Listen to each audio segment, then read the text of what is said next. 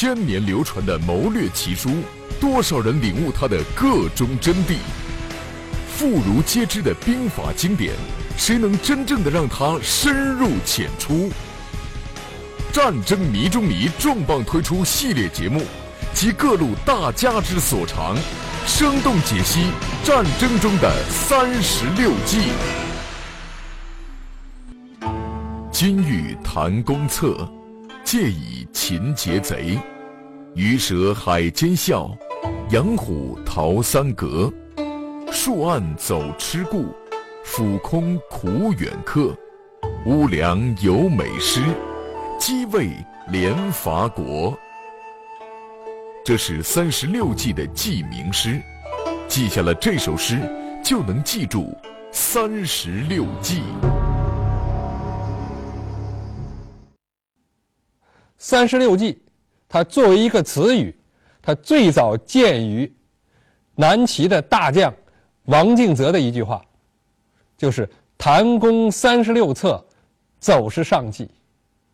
这里的谭公呢，是指的南朝时的名将谭道济。三十六策是形容他多谋多智，走是上计，又是讥讽谭道济。最擅长的还是逃跑。任力，军事科学院研究员，中国孙子兵法研究会副会长兼秘书长，从事中国历代军事思想、军事史研究二十余年。在这一系列中，任教授将全面系统的为大家讲解三十六计中的韬略奥妙。王敬泽的这句话，就是“谭公三十六策，走势上计”。到了宋代，惠洪所著的《冷斋夜话》中，就变成了“三十六计，走为上计”。那么到了元代，这句话又成了人们平常的口头用语。所以呢，在这个元曲《窦娥冤》中就有这么一句话，就说：“常言道得好，三十六计，走为上计。”那么这个话在后来的小说戏剧中是经常见到的，但是这里的三十六计，它并不是指的我们现在看到的这本兵法三十六计。走为上计呢，也不是三十六计中的某一个计策。那么今天我们就来讲一讲三十六计中的最后一计。走为上计。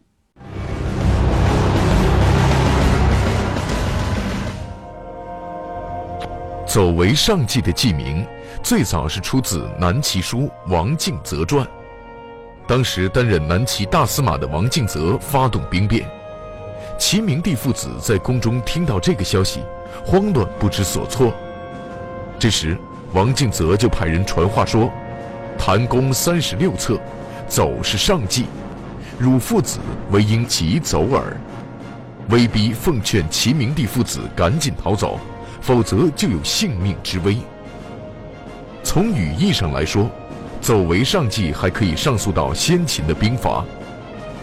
《孙子兵法·虚实篇》说：“退而不可追者，速而不可及也。”伍子料敌说：“见可而进，知难而退也。”其哲学内涵则来源于老子的“以退为进，以柔克刚，后发制人”的思想。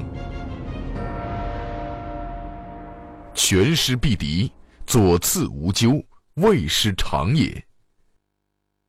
这是“走为上计”的结语，我们来分析一下它的含义。全是指保全，师指军队部队。左次无咎，未失常也。这个话呢是出自《周易》的师卦。左次指的军队后撤，咎指灾祸过失。整句话的意思呢是部队撤退以避免灾祸，并不违反用兵的常理。那么走为上计所蕴含的谋略思想就是。强敌当前，先退一步，保存实力，后发制人。这一计的特征可以概括为以下几个方面：第一，避开强敌，主动撤退；第二，巧妙脱身，保存实力；第三，以退为进，寻求转机。那么，在战争实践中有哪些战例符合这几个特征呢？我们来看一下。二战中，敦刻尔克大撤退就是走为上的经典战例。王仲春，国防大学教授，中央国家机关宣教团外交军事组副组长。今天，王教授将为我们讲述第二次世界大战中盟军运用走为上之计，成功实施敦刻尔克大撤退的故事。一九四零年五月十日。纳粹德国以一百三十六个师、三千余辆坦克和四千五百架战机的庞大兵力，从荷兰至法国全线发动了多路闪电般的攻击。首先出动大批航空兵轰炸了荷兰、比利时和法国的七十二个主要机场，在地面上一举摧毁同盟国飞机数百架。紧接着，德军的空降兵。在荷兰、比利时后方战略要点相继着陆，以迅雷不及掩耳之势夺占重要桥梁、渡口、机场和防御支撑点，配合德军地面坦克、装甲部队的大纵深突击。当日，卢森堡宣布投降。十四日，德军突破法军色当防线，法军全线崩溃。十五日，荷兰军总司令宣布投降。十七日，德军占领比利时首都布鲁塞尔，然后继续向西发动进攻。二十日，德军装甲部队在攻占达索姆河沿岸的重要城市亚眠与索姆河入海口的重镇阿布维尔后，随即北上，从侧后攻击在比利时境内的英法联军。二十一日，多路德军主力到达英吉利海峡沿岸。英法联军约四十个师被包围在法国和比利时边境的敦刻尔克地区。此时，英法联军呢是三面受敌，一面临海，处境十分危急。为此，盟军统帅部召开了紧急会议，讨论战局和作战计划。会上呢，刚刚上任的英国首相丘吉尔，他认为呢，被围困的几十万盟军在路上突围呢，已经是不可能了。那么呢？坚守阵地，最后的结局也只能是全军覆没。这几十万盟军唯一的生路就是从海上撤往英国。当时呢，也有一些少数将领呢，仍然坚持，呃，应该与德军血战到底。但是呢，多数将领都赞同丘吉尔的观点，他们认为此时呢，走是上策。呃，千方百计的保存这一批经过战火磨练的部队。就是在为重返西欧大陆并取得战争的最后胜利积蓄力量。最后呢，呃，盟军统帅部制定了代号为“发电机”的海上大撤退的计划。五月二十二日，英军两个步兵师和一个坦克旅在阿拉斯地区对德军进行了反击。这次出其不意的反击重创了快速推进之中的德军。二十四日。希特勒下令装甲部队停止追击，这就给了英国一个千载难逢的喘息之机，使其组织海上撤退成为可能。五月二十六日晚十八时五十七分，盟军下令立即执行发电机行动计划。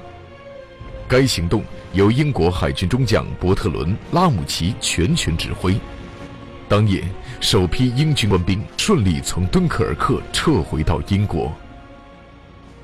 撤退行动一开始就没有什么机密可言了，加之形势十分紧急，英国海军部呢立即在沿海和呃泰晤士河的沿岸呢征用民船，公开征用民船，并通过广播呼吁所有拥有船只的船主呢驾船驶往敦刻尔克。呃，广大船主呢都十分清楚解救出被围困的英法联军对英国意味着什么，因此呢。都积极响应英国海军部的呼吁，一时间呢，各种船只、客船、货船、拖船、驳船，呃渔船、汽艇，甚至是私人游艇，都纷纷出海驶往敦刻尔克。为了阻止盟军撤退，迅速歼灭被困盟军，德军加强了攻势，不断从陆上、海上和空中对敦刻尔克和英吉利海峡实施猛烈攻击。一批批德军飞机轮番攻击轰炸，把数千吨炸弹倾泻到毫无遮掩的海滩上，海滩、堤坝和港口成了一片火海。被困的盟军将士与进攻的德军装甲部队殊死奋战。英国战机以每天平均出动三百架次，与有数量优势的德国空军在海峡上空顽强的搏斗。大小舰船冒着呼啸的炸弹和炮火，在德军疯狂的扫射下，在海上穿梭。英吉利海峡上演绎着人类战争史上前所未有的海陆大撤退。在大撤退中呢，为了克服高达四至五米的潮位差，盟军将士把所能够找到的木板、木梁，甚至是足球门的木柱，都用来作为临时的跳板。呃，英军还把卡车一辆接一辆地沉入海滩，呃，作为延伸入海的栈桥。在大撤退中呢，尽管盟军呢损失惨重，但是由于大量的民船呢都加入了这次呃撤退的行列，使得这个撤退的速度呢大大的。增加快了，呃，最多的时候呢，一个小时就能撤出三千余人。五月三十一日这一天，就有六万八千部队被撤出。敦刻尔克大撤退，从五月二十六日至六月四日，历时九天。在交战双方殊死搏斗的残酷环境中，盟军共计八百六十一艘各种舰船，先后加入到救援行列，将三十三点八万盟军官兵。从海上撤回英国，为尔后的战争保存了力量，创造了战争史上的敦刻尔克奇迹。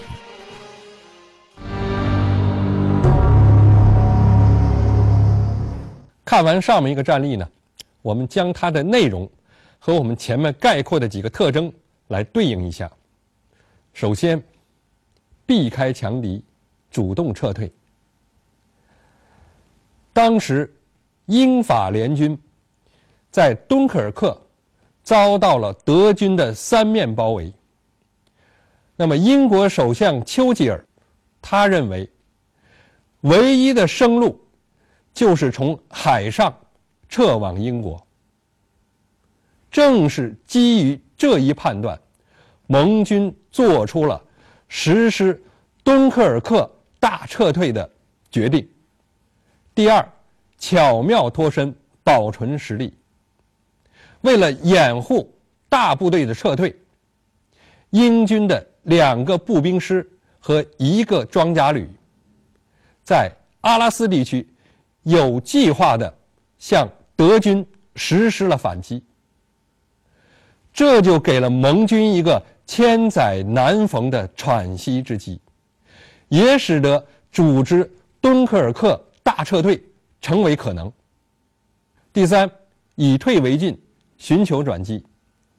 敦刻尔克大撤退将三十三点八万盟军从海上撤往英国，这就保存了大量经过战火磨练的有生力量，为盟军重返西欧大陆实施战略反攻积蓄的力量，也为夺取反法西斯斗争的。最后胜利，创造了条件。那么，除了这个战例以外，还有哪些战例也用了走为上计呢？我们继续往下看。一九四七年三月，毛泽东率领中共中央机关主动撤离延安，采取的就是走为上的战略方针。张明金，军事科学院研究员，军事科学院军事历史杂志总编。军事专家，今天张教授将为我们讲述毛泽东采取走为上的战略方针，率领中共中央主动撤离延安的故事。一九四七年三月，蒋介石在对解放区发动全面进攻的作战遭到失败后，为改变不利的军事局面，开始采用重点进攻的战略方针。即在晋冀鲁豫、晋察冀和东北战场上转取守势，集中主要兵力进攻陕北和山东两解放区，企图在消灭陕北和山东两解放区的人民解放军以后，再转用主要兵力于其他战场，以各个消灭人民解放军。当时在陕北战场，人民解放军的主力部队共有七个旅，总兵力约三万多人，与胡宗南的兵团十多万人相比，在兵力上和装备上显然处于明显的弱势。到了三月中旬，胡宗南的主力部队已经逼近了延安的外围，延安保卫战的枪炮声已经清晰可闻，形势非常严峻。在这种情况下，是继续坚守延安，还是主动撤离延安？一个非常严峻的问题摆在了毛泽东的面前。三月十一日，毛泽东主持召开了中共中央书记处会议，第一次郑重地讨论延安弃守的问题。在这次会上，毛泽东明确提出了在当前应诱敌深入，必要时主动放弃延安的主张，同时决定驻延安的党政机关及人民群众立即紧急疏散。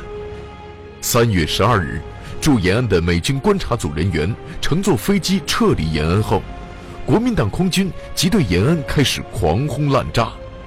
这一天，彭德怀从前线检查部队回到延安，向毛泽东报告了胡宗南的大军已经逼近延安城下的严峻情况。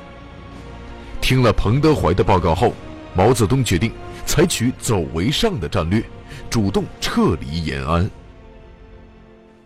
但是对于放弃延安，许多干部暂时想不通。他们认为我们在延安坚持了十年，现在就这样放弃了，在感情上说不过去。所以有的干部战士就提出来，誓死保卫延安，要与延安共存亡。为此，毛泽东出面亲自做说服教育的工作。毛泽东说：“与延安共存亡这种想法要不得，存人实地，人地皆存；存地实人，人地皆实。今天蒋介石可以打到我们延安来。”将来我们还可以打到南京去。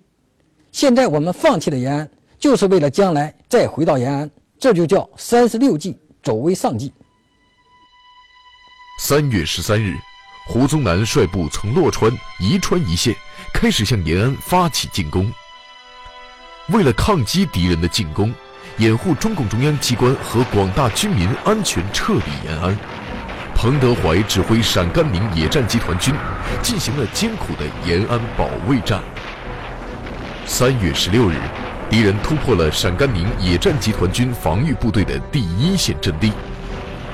三月十八日下午，胡宗南的主力部队已经从南泥湾插到七里铺，接近延安宝塔山了。而毛泽东。依然和周恩来等人在他的窑洞里研究我军撤离延安后的作战部署。那天，当太阳快要落山的时候，毛泽东才不慌不忙地走出窑洞，对一再催促他早点离开延安的彭德怀说：“你急什么呀？你慌什么呀？我还想看看胡宗南长得是什么样子呢。胡宗南就是今天占领了延安，也挽救不了蒋介石失败的命运。我们少则一年。”多则两年，还是要回到延安来的。我现在就是要用一个延安，将来换取全中国。说完之后啊，他告诉彭德怀，命令担任掩护的部队撤离阵地，开始进行转移。随后，他又对他身边的警卫人员说：“你到我住过的窑洞里，认真的检查一遍，把所有的桌椅板凳都给我放好，把窑洞给我打扫干净。告诉胡宗南，将来我还是要回来的。”然后，毛泽东和周恩来、彭德怀等人。才带领中央机关主动撤离了延安。三月十九日，胡宗南进占了延安，但他得到的只是一座空城。历史的发展完全证明了毛泽东在撤离延安前的英明预见。仅仅过了一年零一个月，延安又重新回到人民的怀抱。又过了两年，人民解放军彻底摧毁了蒋家王朝。实现毛泽东的预言，少则一年，多则两年，我们还要回延安来的。我们要以一个延安换取全中国。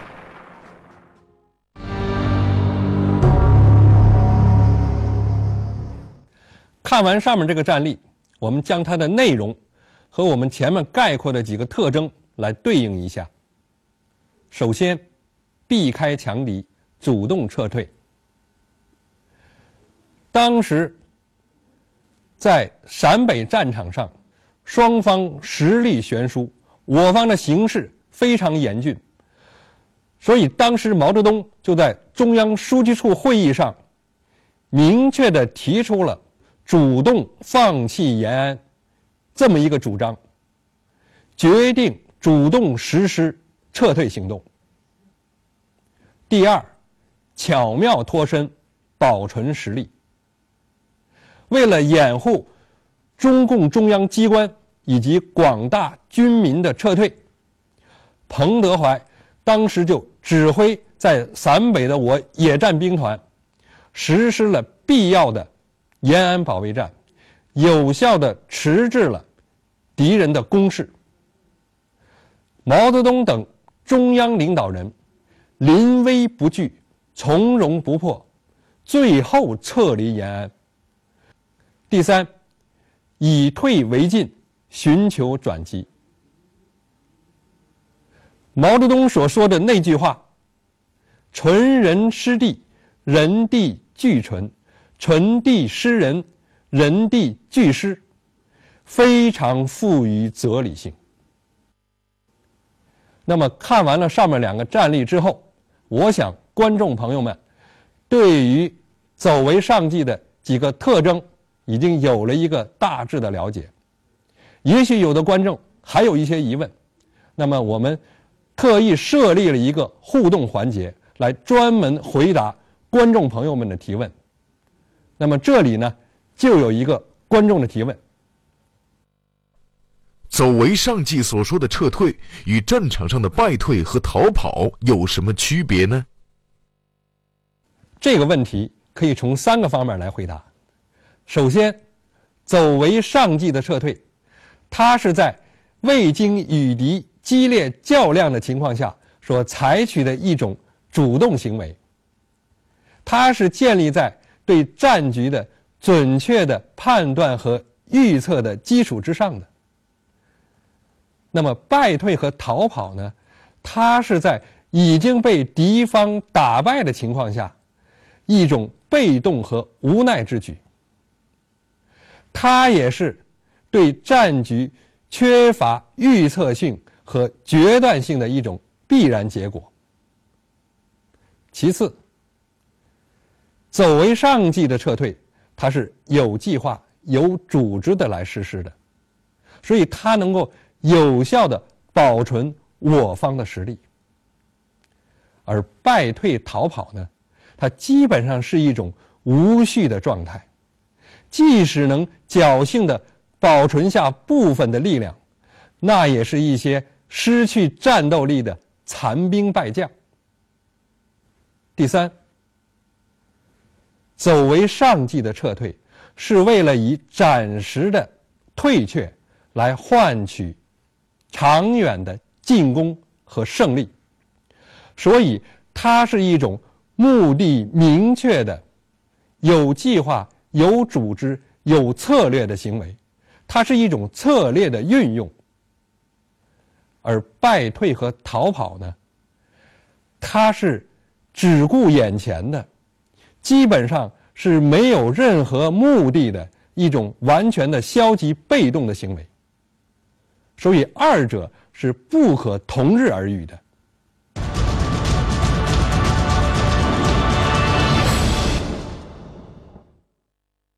走为上计的含义，概括起来，就是在敌我力量对比十分悬殊的情况下，要准确判断形势，及时做出决断，不与对手硬拼实力，而是明智的采取主动撤退的行动，以此来保存实力，化解危机，为将来的反败为胜。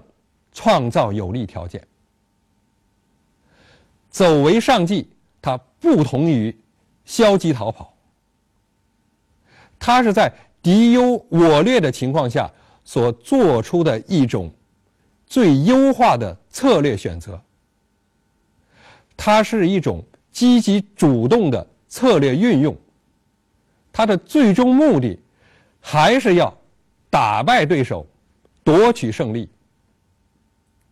那么这一策略呢，在古今中外的历史上广泛运用。那么最后呢，我们再来看一看，还有哪些精彩的战例也使用了走为上计。公元一二零六年，南宋军队在宿州遭遇重创。朝廷派来接应的统治李孝庆率军抵达灵璧城，看到形势十分不利，决定撤军。此时，宋军名将毕在玉也带领部分骑兵怒经灵璧。听了李孝庆立即撤军的想法后，毕在玉认为，从目前敌强我弱的形势看，撤军的决定是正确的。但自古用兵易进而难退。退却的一方如果处置不当，必然遭受重大损失。如今宿州新败，金兵乘胜而来，我方必须坚守此城，才能掩护宋军主力全师而退。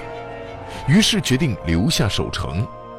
不久，金兵五千骑兵分两路追来，毕在玉仅留少数人马坚守城门，自率精锐骑兵杀出城外。金兵久闻毕在玉大名。看到宋军旗帜，惊呼“毕将军来了”，纷纷逃散，直退到三十里外方才止步，一时不敢贸然前来攻城。毕在玉回到城中，天已放亮，他估计宋军主力已撤出二十多里，便下令烧城。手下军士不解，问他为何不夜晚烧城。毕在玉说：“夜间烧城容易照见城中虚实。”白天就只能望见城中烟尘，使敌难辨真假，不敢轻易前来。我军因此可以安然撤退。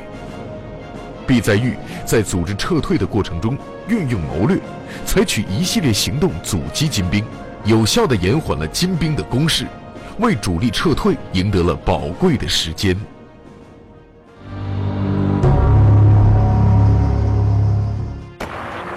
一九四六年六月。蒋介石集结重兵，对我中原解放区发动了大举进攻，挑起了国共内战。当时，李先念率领的中原野战军只有六万人，所面临的敌人却多达三十万，敌我力量对比十分悬殊。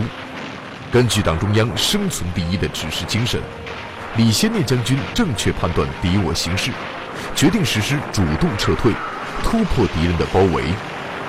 在突围方向的选择上，李先念认为，西面是平汉铁路，有敌人重兵守卫，但这也往往是敌人防守最容易懈怠、薄弱的环节。我军在这个方向实施突围，最可能产生出其不意、攻其不备的效果。于是决定向西突围，为迷惑和误导对手，使敌对我突围方向产生误判。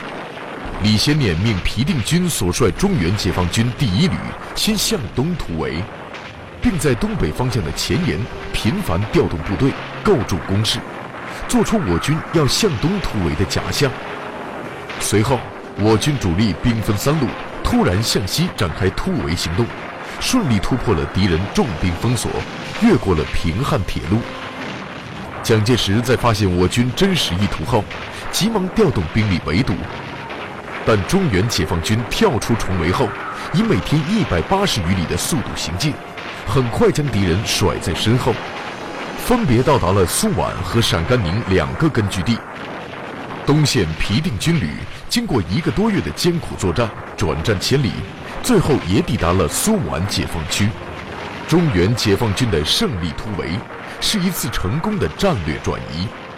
它不但使蒋介石一举消灭我中原解放军的计划破产，为我军保存了实力，而且牵制了国民党的大量兵力，从战略上有效地配合了其他地区解放军的作战行动，为我军取得最后胜利创造了条件。